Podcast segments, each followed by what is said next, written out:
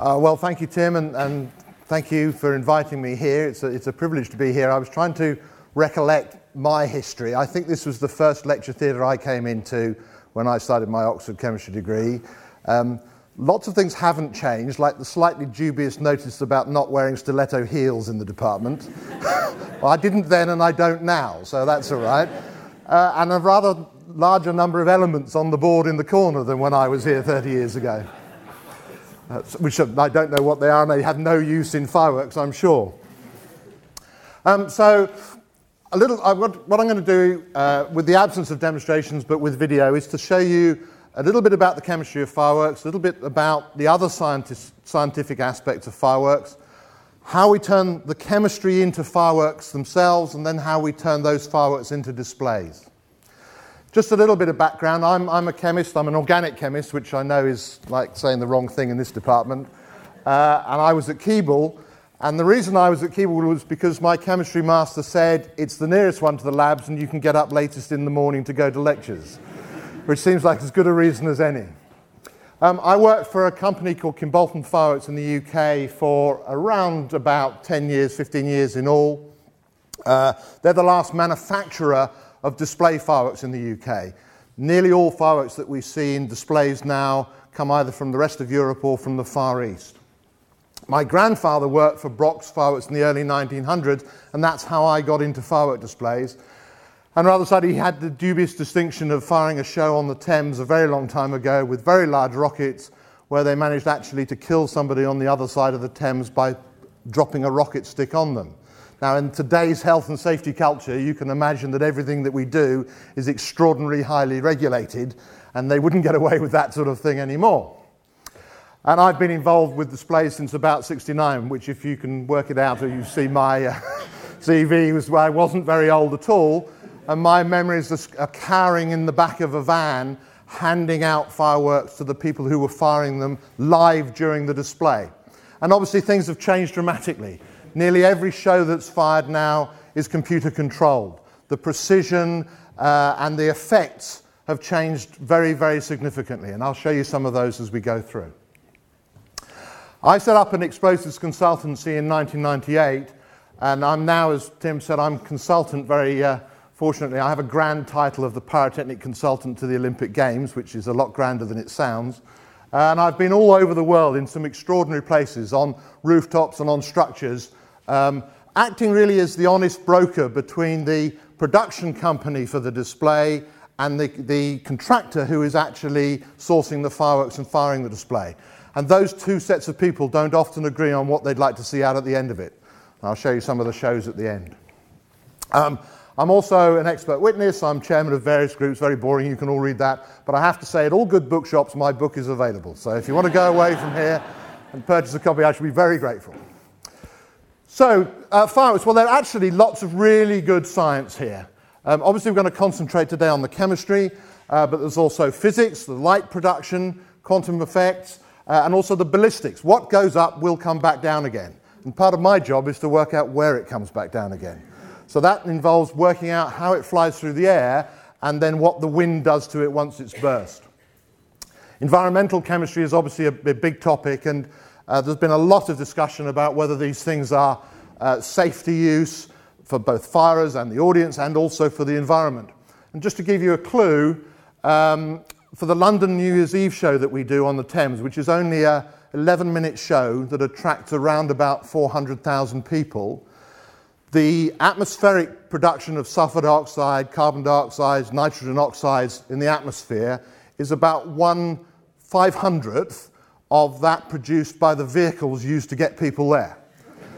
now, I think that's a good deal, but there are the naysayers in this world who said if you didn't do it at all, we wouldn't have the 501's worth. Uh, but that's not what real life's like, and we've got to enjoy ourselves. And fireworks are about enjoying uh, both the science, and after this, I'm sure Tim will bore his friends to death with how it all works, as you may. Uh, people won't stand next to me at firework displays anymore because, uh, yes, I either stand there and, and, say the most ridiculous things or I just tut gently when I don't like what I see. Uh, meteorology, because we, we live in this country where the biggest set of firework displays in the, in the year are in November. the worst time of year to go and fire firework displays. The only saving grace is that they're at 6, 7, 8 o'clock at night and not 9, 10, 11 o'clock at night, which they would be if they were in the middle of the summer. And therefore, you can get home at a decent hour because probably you're going to go off the next day and fire a whole new set of shows. And then at the bottom there, as everything, risk management. It's a very uh, potentially hazardous operation, uh, hazardous occupation, and hazardous to those people who are watching. So, an awful lot of what we do now is the risk management of the shows. And I'll show you some of that when we get to one of the big shows we've been involved in, which was the Melbourne Commonwealth Games. Uh, but I have to give you a few buts here. Fireworks are explosive. Uh, the explosive industry is the second most regulated industry in the UK, apart from the nuclear industry, which is probably about right. Uh, but it's everything that you do is highly regulated. The buildings on the site have limits on the quantity and types of explosives and the number of people who can be in that building and the distance away from other buildings, roads, uh, inhab- inhabited buildings, churches, docks, you name it. There is a distance written in a table that says you have to be this far away from it. It's also illegal to manufacture or break down fireworks or any other explosives without a license from HSE. So uh, don't try this at home, is what's written on the bottom of there.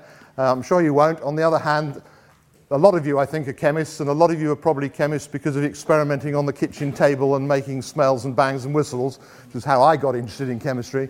So I'm not going to stop you completely.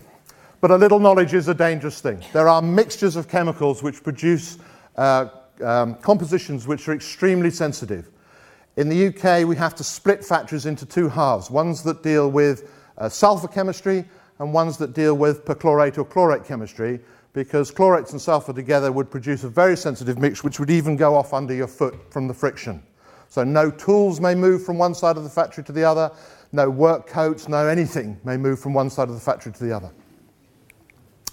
So, what I'm going to talk about a little bit about precautions and a little bit just to show you how powerful these things can be. Then, as I say, the chemistry and physics of fireworks compositions, turning those compositions into real fireworks, and then turning those fireworks into displays. The precautions, well, these things are sensitive. They are explosive. They're designed to produce a lot of energy over a relatively small period of time. Actually, for fireworks, a relatively long period of time compared to other explosives. Otherwise, the fireworks you see in the sky would hardly be worth looking at because they'd be over in a flash.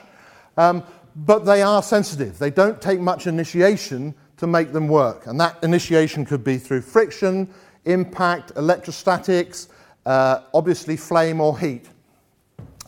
Potassium chlorate and sulfur is actually an illegal mixture in the UK, uh, but doesn't stop people trying to make mixtures containing those two components. And anything with metal powders in is always going to be a potential problem. Metal powders are very often pyrophoric, they catch light in air. So when you mix them with oxidants and then you deliberately apply energy to them, the energy you get back out is very great and they can produce very uh, sensitive mixtures. Also, a lot of the things we deal with are toxic, let alone the explosives effect, they can be toxic. And of course, almost every firework that we produce is going to produce heat, so that can affect other things. And then there are the explosives effects, what we're trying to achieve, but if uncontrolled, in a small scale, working on a bench could, uh, or in a manufacturing facility can be quite devastating. On a large scale, in transport or in storage, then the results can be dramatic indeed. And I'll show you a couple of pictures. Just to illustrate sensitivity, these are two uh, pyrotechnic compositions reacting with water. Uh, the first is, I'll have to show you, this is any of these videos. If, if it's a naked hand, it's probably okay. If it's a highly gloved hand, it's obviously a bit more sensitive. uh, so ammonium nitrate, zinc, stoichiometric amount of water and finger. But that was, you know, one drop of water, a, a, sort of decent amount of water. Over a long period of time, reactions are occurring, relatively long period of time, generating heat, and eventually enough heat to cause ignition of the composition. And that, that is a problem. Some compositions are very water sensitive even in the articles that we produce. But this one is even more water sensitive. Silver nitrate and magnesium. Now, instead of one drop of liquid water, just a tiny amount of uh, water droplets in the air. Now, the amount of composition you can just see in the bottom of that container is very small indeed, much less than our pile of composition last time. And the amount of water we're going to add is very small indeed.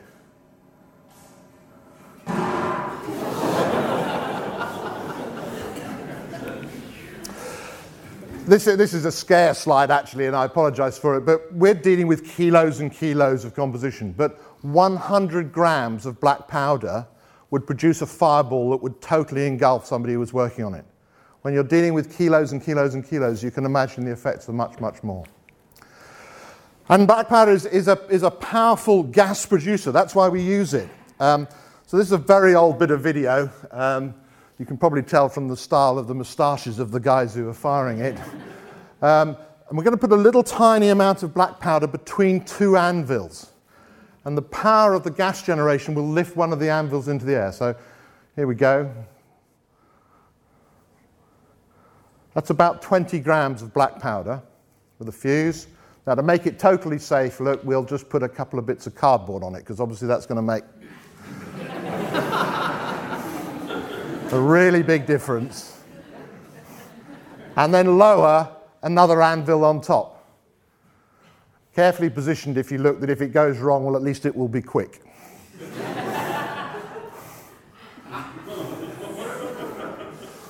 this is in the States, I, I should uh, point out. So here we go. This is 20 grams of black powder.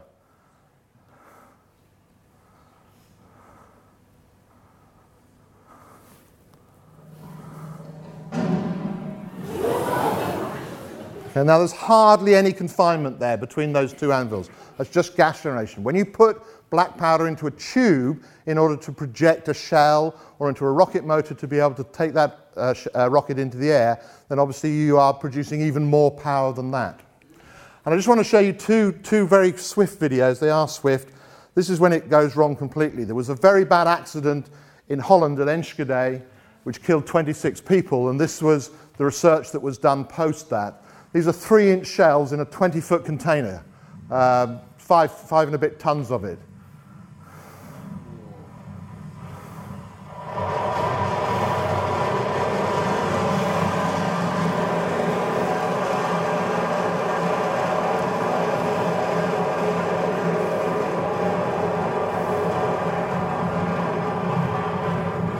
Now, it may seem a bit odd, but actually, we regard that as quite a low order event. It, it, took place over a relatively long period of time with a lot of gas and heat production, but it wasn't really an explosive event. You may have noticed the container moved a bit just as they started, uh, but this one,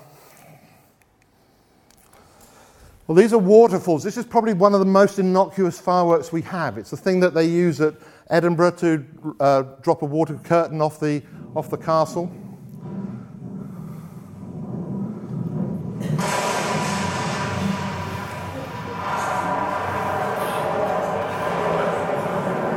So those, those are just fireworks. Actually, what we call the TNT equivalence, that's how powerful that was in relation to the equivalent quantity of TNT, is significantly greater than one.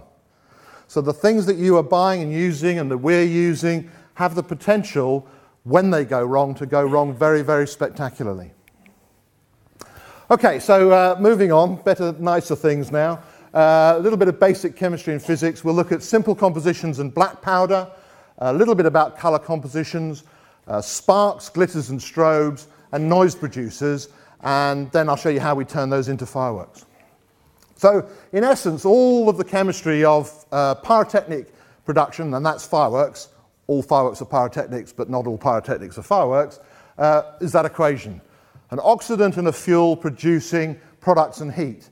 And the point being that the oxidants are not atmospheric oxygen, like if you lit a match, they're chemical components in the mixture. Uh, in most cases, so much so that you could burn these compositions underwater. There is enough oxygen being produced by the components of the mixture.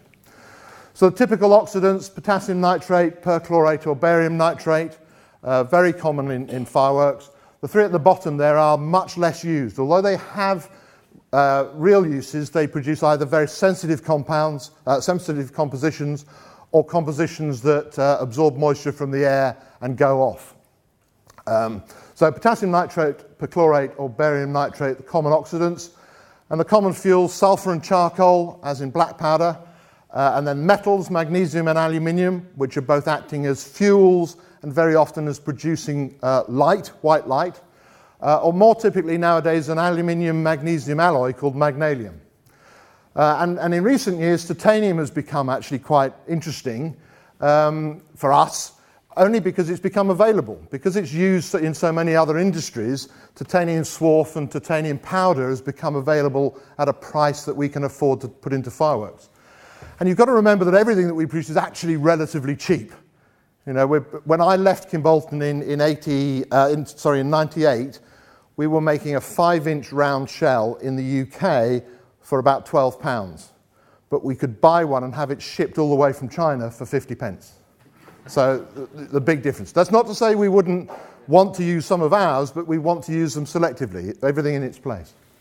And then sometimes wood meal or resins, resins do a sort of double duty in that they, they bind the composition together, but they're actually there to slow down the chemical reaction and make the burning of a star lasts longer in the air. As I said, if it's all over in an instant, it's not a very good firework. And then a whole load of other components which we'll touch on as we go through, either for colour production, spark production, or for mechanical reasons in the production phase. So, what are the products? Well, there's gases and there's solids. Uh, gases will give us propulsion, like black powder, a chemical species in the flame to give us colours, a molten slag for propagation of the flame throughout the mixture or from lighting one part of the firework to another. Uh, solid and liquid chemical byproducts like uh, sulfides and carbonates produced from the burning surface, uh, which are going to delay the effect that we want, and I'll show you some of that in a bit.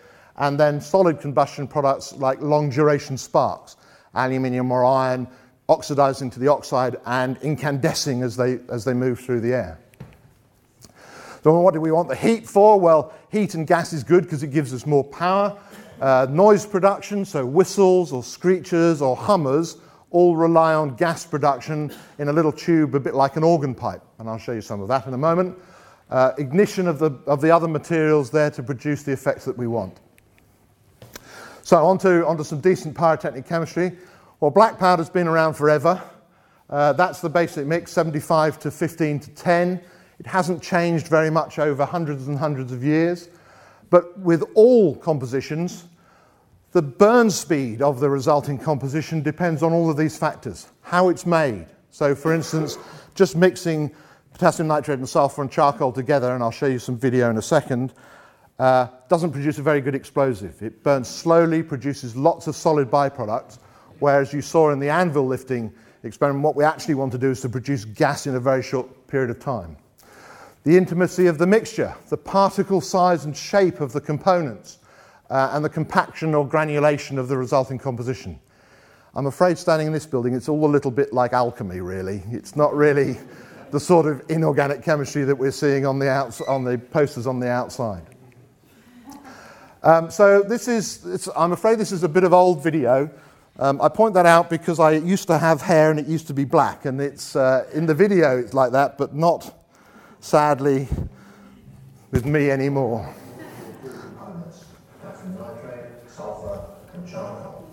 If you mix them together, you end up with a powder, which you can still see the white, yellow, and black threads. Now, if we burn that, what happens is, it goes relatively slowly. This is really quite useful for the basis of a lot of fire compositions, where you want something to burn slowly enough that you can see it in the air uh, too quickly, it you point the spark work. So once the spark's been produced, slow burning, lots of gas, lots of smoke. But if you take that same chemical composition, you grind the potassium nitrate and the charcoal together, add the sulfur, grind it over many hours, acid indicates, break it up, you end up with a powder the consistency of coarse granulated sugar. Now when we burn that, the fire can travel both through the grains between the grains, and the whole reaction is very much more quick. This sort of thing is used for making the lifting charges of fireworks, where you want lots of gas in a short space of time. So that was exactly the same chemistry, but different physics, if you like. But we press it into a cube, what we get is an effect of a fountain. That little fountain's about that size. Same composition, press into a tube, and it only burns on the top surface. Now, if I could have lit that here, that would have been about that high, and it was a tube smaller than my little finger. Um, and that's the size of fountain that we use in the big displays. So you can imagine the effect is, is rather bigger. Um, now, if we start confining it, um, I'm afraid the first bit of video is actually more or less the same as that last demonstration. But uh, there's a little fountain again. But if we start putting it into a tube, it burns very differently. So there's the fountain. If we seal both ends of the tube, the gas has got nowhere to go. And it goes bang. Okay? So uh, we're using the gas generation and then the thickness of the walls of the tube to produce the effect that we want. Well, actually, that sort of chemistry is pretty dull. Uh, gold sort of effects, we could add metal powders to them, and we'll see that in a second to produce sparky effects. But the colours have only really been around since the early 1900s in any, in any great extent. The colour agent of the composition, what we add to the composition, is not the same as the species in the flame. We're still using that basic chemical reaction, oxidant and fuel gives products and heat, but the product in the flame and the heat being given to that, those products in the flame is exciting them electronically, and then they relax and produce coloured light. And it's actually metal halogen species generally in the flame that we're interested in. Not, not like adding copper chloride to a composition and ending up with copper chloride in the flame, but a copper chlorine species, and probably quite a complex species. Um, so, uh, there's a very old show, lovely old picture, but that was all gold and silver. If you did a show now that was just gold and silver, everybody would be very, very bored very quickly. Not least the sponsors who like you to reproduce their, sh- their corporate colours in fireworks. Uh, sadly, most of them, or many of them nowadays, are black, and you have to go through a big process of telling them black is not a great firework colour. um, so we add metal salts to the, to the composition. So the colours there are the colours that are produced. Um, Interestingly, sodium aluminium fluoride, which is the ore for or anode for aluminium cryolite, is used because it's non-hydroscopic. Many sodium salts are hydroscopic, and absorbing moisture from the air in a firework composition is not a great idea. And then, if the chemistry is right, and that, a lot of effort's been put into this to ensure that you can mix different coloured compositions to get all the different possible colour combinations, but it has to be compatible chemistry because what you don't want is to produce something that's sensitive. Now, uh, we've done a bit of chemistry 101, as the Americans would say. This is, this is uh, quantum physics 101. We're taking molecules in the flame, adding heat, which excites the electronic levels of the molecule, and then that relaxes to give us the light. And what we're interested in is that little tiny bit of the electronic spectrum. Well, we are for fireworks because we want to see the effect that we're producing. But actually, both in the ultraviolet and the infrared, there's quite a lot of interesting work going on of uh, pyrotechnic compositions for battlefield illumination. So, non visible light, but dark light for battlefield illumination.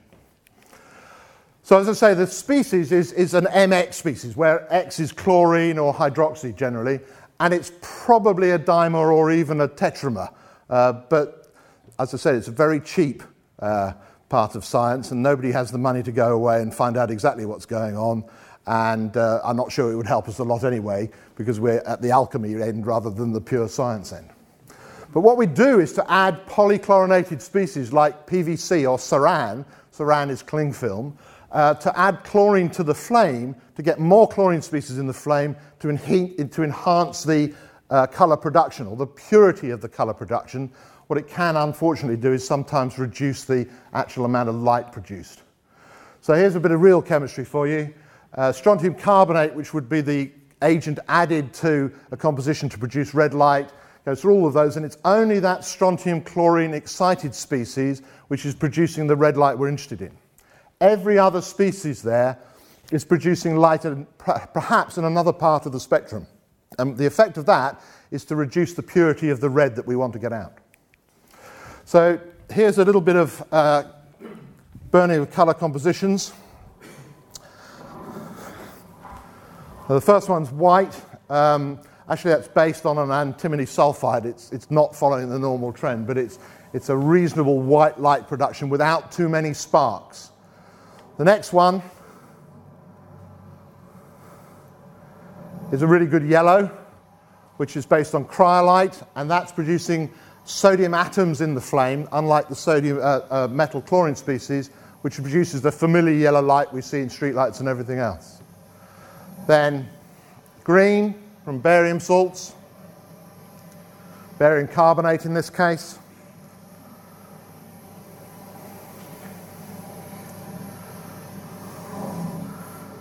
And a good red, strontium carbonate.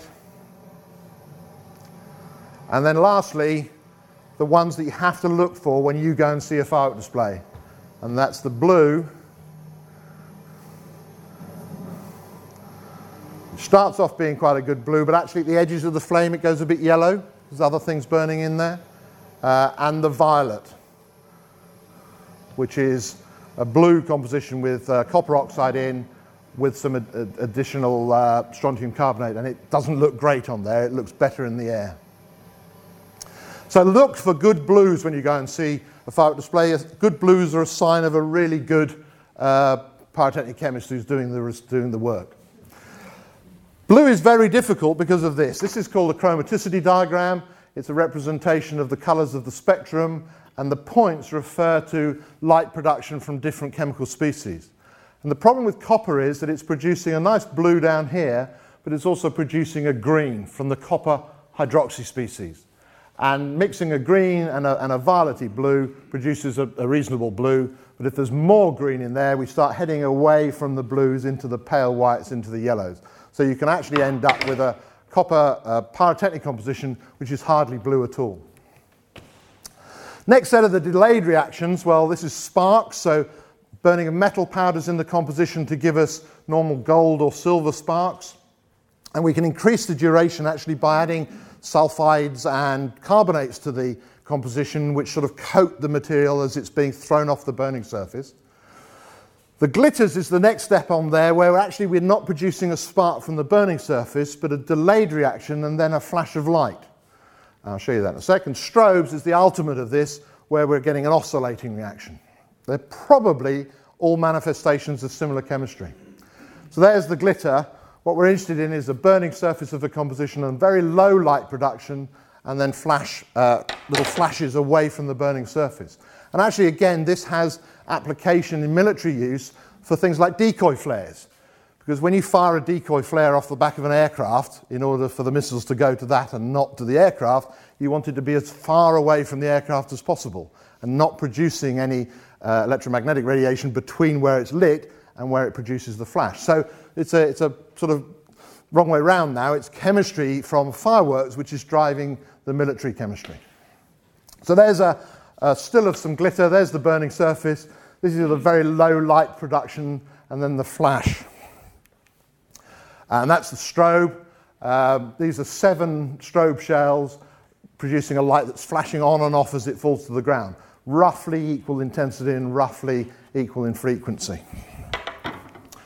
Uh, and what's going on here? Well, on the burning surface of the composition, we've got a nitrate, sulfur, and charcoal, a sort of black powder type mix, which is producing disulfides, uh, which oxidize in air in the low light production phase to give us sulfides and sulfates. And then we know that at high temperatures, sulfates react with aluminium, or it may be aluminium sulfide, or it may be aluminium carbide. a bit, bit of um, dispute about that, to produce a lot of light and aluminium oxide.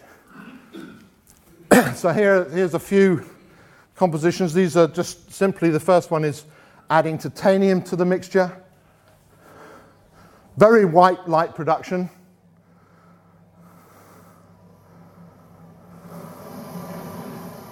Sparks. And the second one is crackle, where we've added bismuth salts.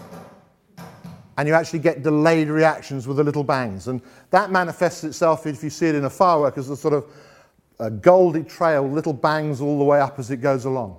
Um, very popular 20 years ago and seems to be used in every firework you can find. And it's got boring now, so we've got to find something else.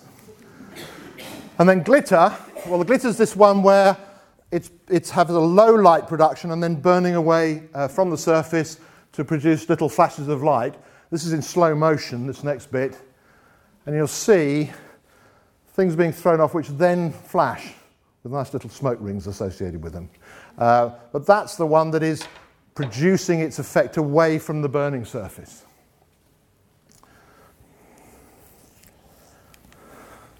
And then the strobe. Uh, it's not too dark in here, but the strobe can be quite sort of disturbing. So um, it is an oscillating reaction. This is homogeneous chemistry. This is not layers of different chemistry. This is a tube filled with one composition that is managing, managing to burn in this oscillating way. And I have to say, we don't really understand entirely what's going on. there's a, uh, and it was found serendipitously. Um, there's a Japanese researcher, sadly now dead. He was 90 something when he died, so the pyrotechnic chemistry can't be that bad for you. Uh, but he swears he was staring at that through a microscope and seeing hot spots develop in a flash reaction. Well, just looking at that, you wouldn't have much eyesight left afterwards. Staring, staring through a microscope at it, I'm amazed he got to 92. So it's, a, it's an odd bit of chemistry because it is producing this oscillating effect. And again, it's a firework composition which has found military effect. Um, one on its own is moderately disturbing. Two or three of them together is very disturbing and they're now used as distraction devices for uh, resolving sieges and things, where they throw a device into a building and you get these flashes going off very, very bright, almost producing beats of light. Uh, this is the same, same one, and I just want to get to the end of this because it's got a slow motion bit of the same, same effect. Um, and you can see it's not absolutely regular, and the amount of light being produced isn't absolutely the same. But as I say, it is homogeneous all the way through. Um, I think that'll do. Other effects, well, those are the light effects. The noise effects are whistles and screeches, where we're producing gas in a tube, a bit like an organ pipe. Hummers, where there is gas being produced in a tube which tumbles in the air and produces a humming sound. And then, as we saw with the black powder, if you block all the holes up in the tube, what you're going to end up is a bang. So here's a little whistle this is a, a little tiny amount of composition, you'll see it, and the pitch of the whistle is basically dictated by the length of the tube above the burning surface. It's a bit like blowing over a, a bottle with water in it, where you get that um, resonating effect. So here's a tiny bit of composition at the top, very small, potassium uh, perchlorate and potassium benzoate normally. Um, and as I said earlier, it's, it's a bit trickier, so we'll put a glove on. And then we can change the pitch of the whistle by changing the length of the, of the tube above the burning surface.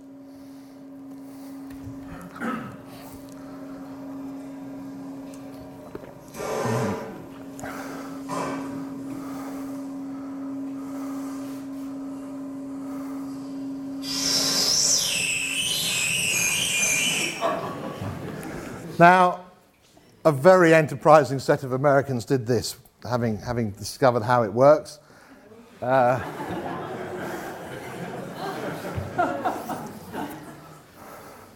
Today we're doing a final test of the system that's going to fire by computer and see how the music sounds. So we haven't got video of the whole thing, unfortunately, because obviously this is only a test. The real one would have been even better, but it's still quite impressive.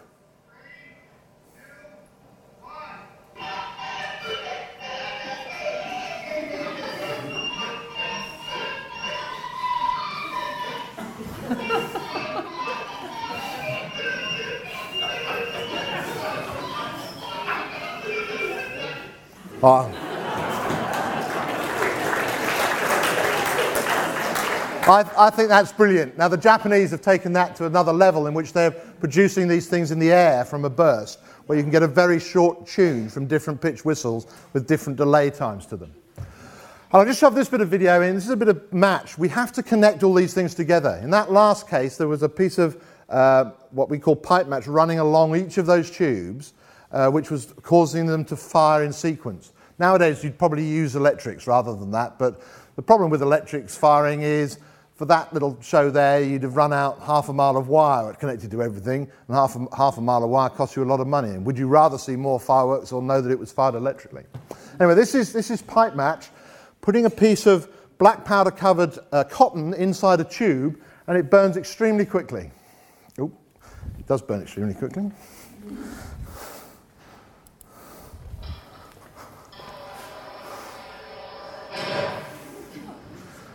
So just slow it down.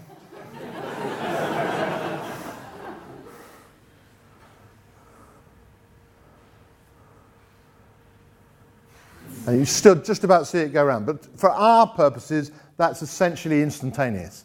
We can light lots of things together uh, instantaneously. If we want to introduce delays, what we do is have those little things like those little fountains you saw that have very precise times which can introduce time delays between each firework element.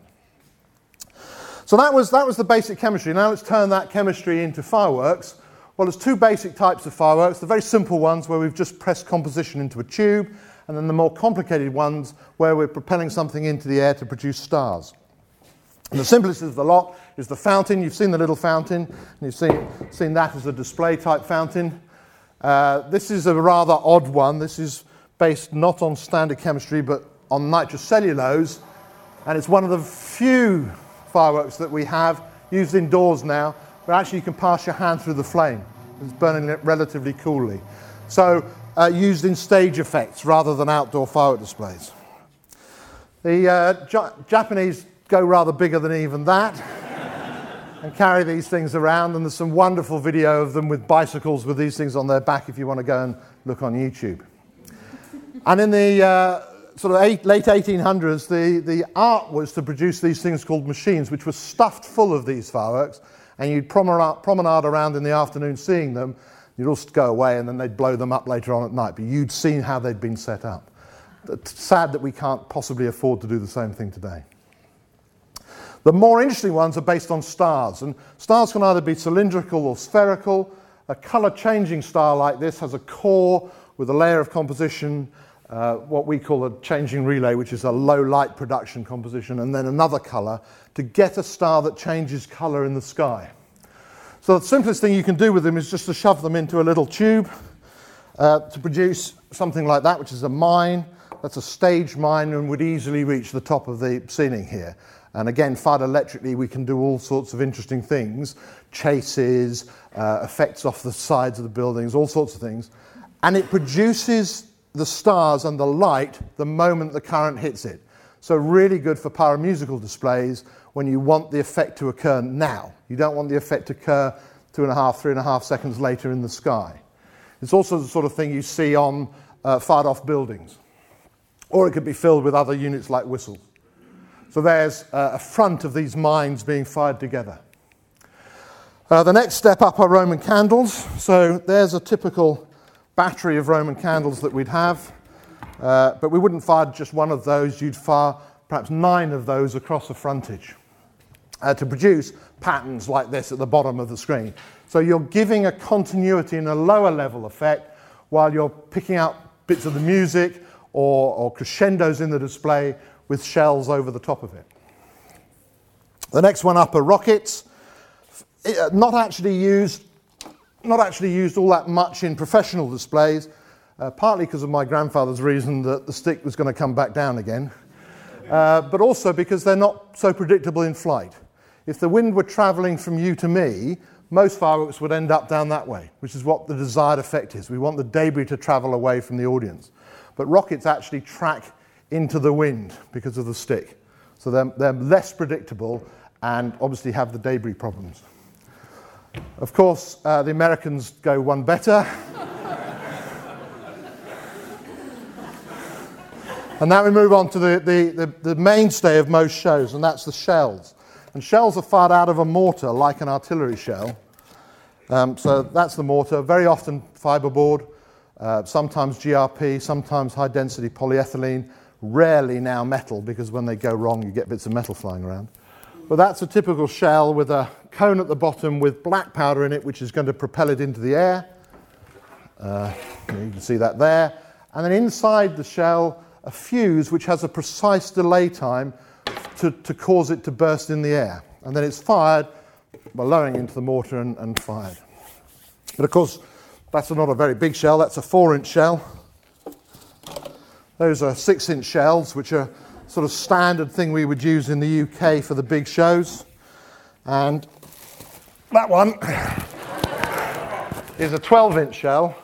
It's not a real one, you'll be glad to hear, uh, but it was a dummy made for testing the packaging that we transport them in. And I'm just going to pass that around. You feel the weight of that. That's going to a thousand feet in the air. So, uh, quite a power to get it up there. And of course, our friends uh, go bigger. Oh, sorry, there's a cylinder shell, which is same sort of thing, but stacked one on top of the other. And they're filled with stars, these uh, spherical or cylindrical compressed composition, which is going to produce the effect in the sky. That's uh, manufacturing in China, absolutely horrendous. You have a fire there and it spreads throughout everything, and, and sadly, still, there are lots and lots of deaths in China from manufacturing because they just don't have the sort of control that we have. On the other hand, they're drying things out of doors. Well, we might have got away with it this summer, but generally, drying things out of doors in the UK is not a great idea. And there's a 48 inch diameter shell. Now, instead of having stars around the inside circumference, that has smaller shells around the circumference. And actually, it's rather disappointing. Uh, I, have a, I had a wonderful piece of video lighting of a 24 inch shell in which the guy actually lights it by hand, not electrically, uh, and then gets onto a motorbike and cycles away. Uh, when he's heard the bang, he then comes out and sees what's happening. But they're, they're ultimately rather disappointing. That's a, what's called an aqua shell. That's a shell like this, not fired out of a mortar, but floated onto the surface of the water on an expanded polystyrene float. And there's the same's going on underneath. You can get an idea of the scale from these boats in the foreground here. Huge thing, very, very impressive. We have to think how high these things are going to go, where they're going to come back down again, what happens if they fail. And we use uh, not highly sophisticated, but perfectly adequate bits of software that was developed by myself and an Australian to model these things. And that's the critical thing with many of the big shows now knowing what the risks are, where things will land if they go right, and sadly, where things could land if they go wrong, and then making the decision what is or is not safe to fire.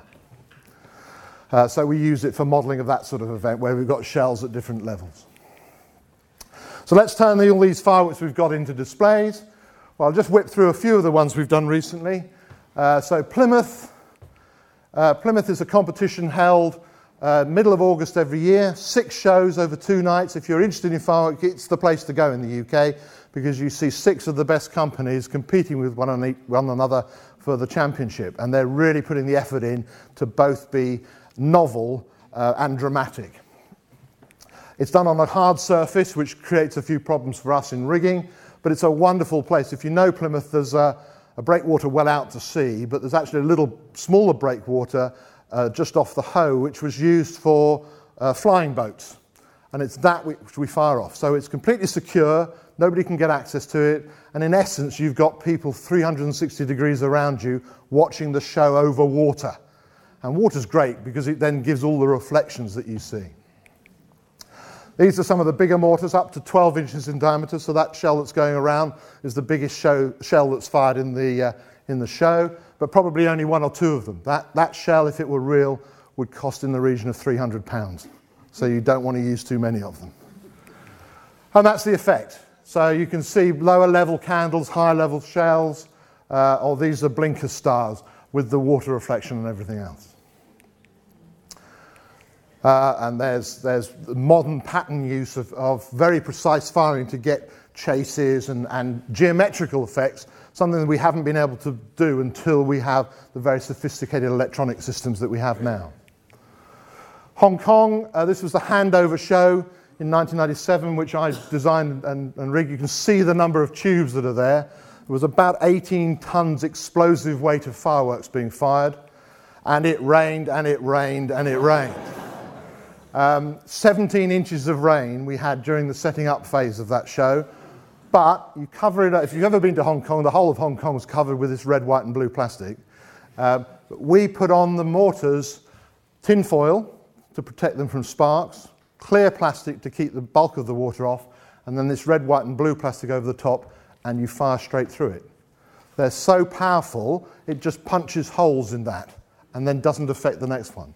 So it is copable with, but 17 inches of rain, let me tell you, is not a very nice experience trying to set up fireworks. Uh, again, the crew and, and, a, and, a, younger me once, uh, and that's the result. And those are three 12 inch shells being fired together. We fired 67 12 inch shells in that show. And I don't think that year we fired more than about six in the whole of the rest of the UK. Uh, and again, you can get an idea of the scale lower level and higher level shells. And this one just proves it really was Hong Kong, if you don't believe me. and you can see the cloud over the buildings. It, it rained five inches during the show itself. Rain isn't actually a big problem to us. You know, as I said, we can just fire through things. Wind is a much bigger problem because it's going to take the debris, hopefully, with the prevailing wind in a direction that you've predicted and away from people. Uh, but you always have to cope, um, cope with what might be the worst case when it's blowing towards people, and then you reduce the size of the show. This was uh, VJ Day on the Thames, um, 50th anniversary. I feel a bit sorry for this guy. Uh, he went and took pictures. There were eight barges, four there you can see, and actually four this side.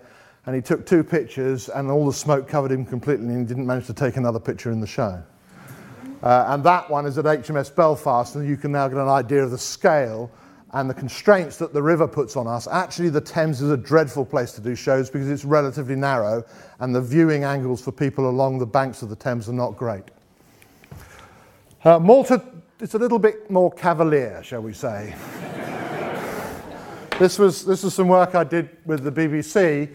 I love this picture because this, this guy runs up with this shell on his shoulders, having picked it out of a van at the back here. This guy drops it into the mortar. Again, carefully positioning himself so that if anything goes wrong, at least it's quick. And this little guy here has a cigarette behind his ear and he runs up and he lights the shell and then he disappears away again. And they reload shell after shell after shell during the show. As opposed to, if you saw the Hong Kong ones, we basically have one mortar per shell. So everything is pre rigged and set up. Uh, so there are, the, there are the tubes, and you know, keep them safe by putting a bit of rock on the top of them. Why not? They're also a bit cavalier with other things. These are flight rockets. These are little tiny rockets. Same, same way, way of working. But you only actually light one in the middle here, and the fire from one lights all the rest, and they spew out in an enormous cone of effect. Um, I like and use this slide to demonstrate the token use of sandbags thrown around the site. Uh, this is Athens 2004 uh, on the Olympic Stadium. Um, you, know, Athens had a bad reputation that everything was over, over budget and late. Where we were firing the, the fireworks from outside the stadium started on the plans as white marble, which was not great, I didn't think. Luckily, by the time the show happened, the plans had changed and the reality had changed from white marble to compacted dirt. And that suited me a whole lot better. Um, interesting stadium uh, with these enormous arches. Uh, and as I say, we get to go to some extraordinary places, crawling up through these arches and looking down through nine inch holes in them at the stadium beneath was, was really quite something. Not if you had a bad head for heights. Uh, and that's the stadium again. And I'll just show you this little bit of video. This actually hasn't got any fireworks in it, but it's, it's an, uh, an interesting piece of video, a time lapse of the time from the opening ceremony through to the end of the closing ceremony. We've had the stadium for weeks setting up for the opening ceremony. And here's the show, flooded with water, big hole in the middle where the lake was drained. Um, so this is the opening ceremony. I know it's heresy, but the athletes are the thing, people that cause me the biggest problems because they're always in the wrong place. So End of the show, everybody disappears. Now we've got to turn it into an athletic stadium in three days. So as you watch these ants crawling over this, this scene here, you'll see in a moment turf arriving over here, and it's turf from a mirror of the stadium outside, already pre mown. So we are laying them like a big jigsaw puzzle. So in a sec, you'll see that.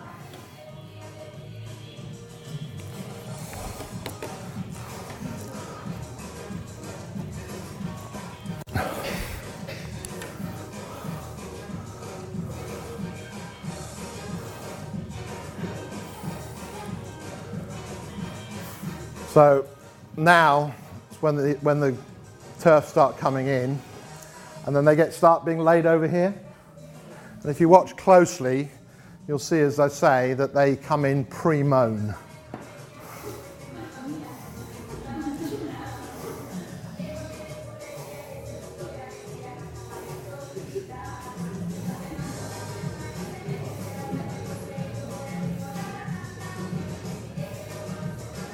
Just begin to see it now, circles.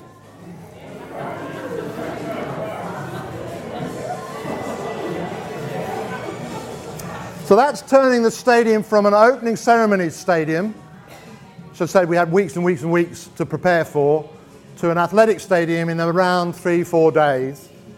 Uh, and then we have something trivial called the Olympic Games in the middle of it.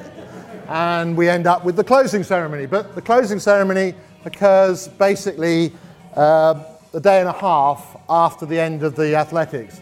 So you don't take the grass up, you just cover it with sheets of 8 before plywood. And it's really rather sad. That stadium is still more or less in the state we left it at the closing ceremony, still with the hole in the middle uh, for where the water flowed out for draining the lake.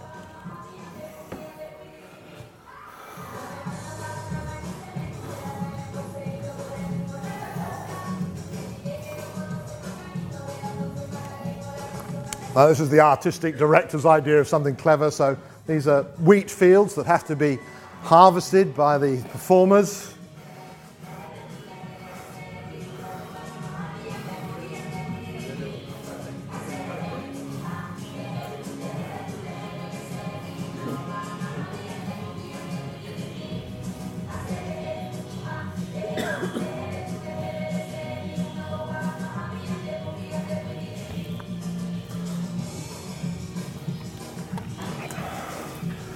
So that's, that's Olympics opening to closing. Nowadays, the trend obviously is for uh, the Paralympics to follow on immediately after the Olympic Games and in the same stadium. Um, and that, of course, introduces a whole new set of problems for us for rigging that part of the event. Um, so, move on for some other. Thank you, Tim. Uh, I see I can misspelt that rather badly at the top there. I, I, blame that on that being very late last night when I was adding slides to the presentation. I apologise. Um, so, yeah, we do get to work in some strange places. This is on the roof of the Melbourne Cricket Ground, which is an entirely circular stadium whose roof is made of glass. Not ideal. Um, what was interesting was we did an awful lot of work on the risk management of this event and calculated that seven pieces of debris would fall into the stadium from everything that was fired on the roof and outside but that by careful choice of the material, it wouldn't do anybody any real damage. We could work out what the area people were occupying, both athletes, performers, and the audience, what their angle, what their area was that they were subtending to the sky, what their eyes were. Uh, and we went slightly worried to the Melbourne government and said seven people could get debris fall on them. And they said, sounds pretty good to us. If you've got, if you've got a 100 and something thousand people there, seven people being hit isn't a big issue. Funnily enough, London 2012 didn't take quite the same attitude, as you can imagine. Um, this is a modern firing system, nearly all computerized. Uh, it's great, it produces incredible precision, it allows us to do things that we've never been able to do before. But sometimes it fails my acid test, which is will it work in a wet field in November? And there's a lot to be said for some of the old fashioned ways. So, this is, this is the MCG firing fireworks off the roof. Uh, this is looking down the Yarra River, fireworks leading into the stadium and fired off the roofs of, of buildings around it. And this was a particular challenge to us, which were uh, performers on roller skates with fireworks on their back, um, doing all sorts of things in the middle of the stadium. Uh, and the worry was these, these things burnt 45 seconds. Once you'd lit them, they were going to keep burning 45 seconds. And what happened if they fell over here to these people who were the athletes? Not a great idea to burn an athlete at the opening ceremony of a Commonwealth Games. Uh, but again, by very you know, careful uh, modelling, careful uh, precautions, we, we, we uh, not only got away with it, but it set the trend for all sorts of things later. London New Year's Eve. Well, London New Year's Eve on the Eye is a really rather peculiar event in so much that we only get occupancy of the eye from four o'clock on New Year's Eve because for every hour that the eye is not taking paying customers, it's costing them 25 grand. So they want us on as late as possible. That's not to say we can't do some pre rigging of non live material, but all the live material has to go on, as I say, from four o'clock. Uh, and then we use barges, uh, firing things from barges to mirror the eye. The capsules around the eye are all lit in colour as well. Very spectacular and has really uh, captured the imagination in London. Uh, it was subject to a Freedom of Information Act request, so I can tell you the numbers, whereas I can't for others. The total show now costs 1.8 million pounds, of which 1.5 million pounds is on stewarding, barriers, police, everything else. Only 300,000 pounds is on the display itself. And I sort of feel once you get above 50% being infrastructure, something's gone a bit wrong somewhere. But that's the world we live in. So there are a couple more pictures. Uh, these are these long burning gold effects, palm effects. Uh, London 2012, last year, obviously, similar sort of thing to, to uh, Melbourne in a way, in that there was a river, the stadium. Uh, I worked on that for some long time and then uh, didn't work during the event itself for one reason or another. Uh, very dramatic effects. You probably remember that one from the, the, the, rings lifting into the sky, which were the gold gerbs, exactly as we've seen here uh, firing comets off the roof of the stadium, a lot of modelling going on to see where they would go, what would happen if there was a failure.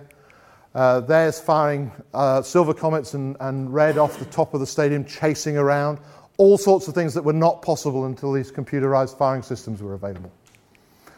Uh, and another one. Uh, be wary of CGI.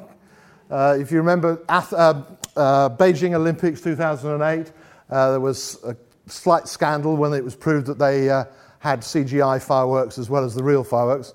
The reason I show it to you is because I won more respect from my son than I've ever won before or since, because I took one look at it during the ceremony and said, they're false. No, Dad, you don't know what you're talking about. And within a day or so, it was proved that they were. Uh, computer graphics. Um, what's going to happen in the future? Well, novel compositions based on high nitrogen organic chemistry. uh, so I'm looking forward to that. But they will be expensive. Uh, but they have, they get rid of some of the problems we have with, for instance, potassium perchlorate. Perchlorates are a mimic for the iodide ion and can affect the thyroid gland. So there's a move away from some of the inorganic salts. Less environmental effects, more precision, more sophisticated firing systems, allowing us to do more more precisely and sadly, more regulation. So, just a few people to thank. Uh, Jack Morton Events, Accolade Events, are production companies for these enormous shows, and I work very closely with both of those all around the world. Group F, Kimbolton and Howards were the people who staged those big shows with me acting as consultants. And some of the video that I've put in today, because we can't demonstrate it, has come from a company in the States called Pyrolabs. Uh, thank you for listening. There's a load of links. Uh, I'm very happy in a moment to take any questions you have or go and have a look at some of those. Even happy for you to contact me if you jot it down on my email address, uh, but use email because I'm not uh, very often at home. I'm somewhere else in the world setting up an event. And I just thought I'd show you if you haven't. Oh. Now, look, it's worked all the way through. Technology, here we go. If you hadn't seen it, this is just to take us out, is he's going to hang. There we go. London New Year's Eve, using the eye, uh, and in this particular year, we also used Big Ben. And getting fireworks to fire off Big Ben, you can imagine, is, is not easy, particularly because at the bottom of the steps up to Big Ben, there's a big plaque which says, Guy Fawkes was hung, drawn, and quartered near here. so I'll just let that run. Thank you very much. Um, I think we're more or less on time. Very happy to take questions. I'd quite like my big 12 inch shell. Oh, Tim, you've put it back. Thank you very much. Um, thank you very much.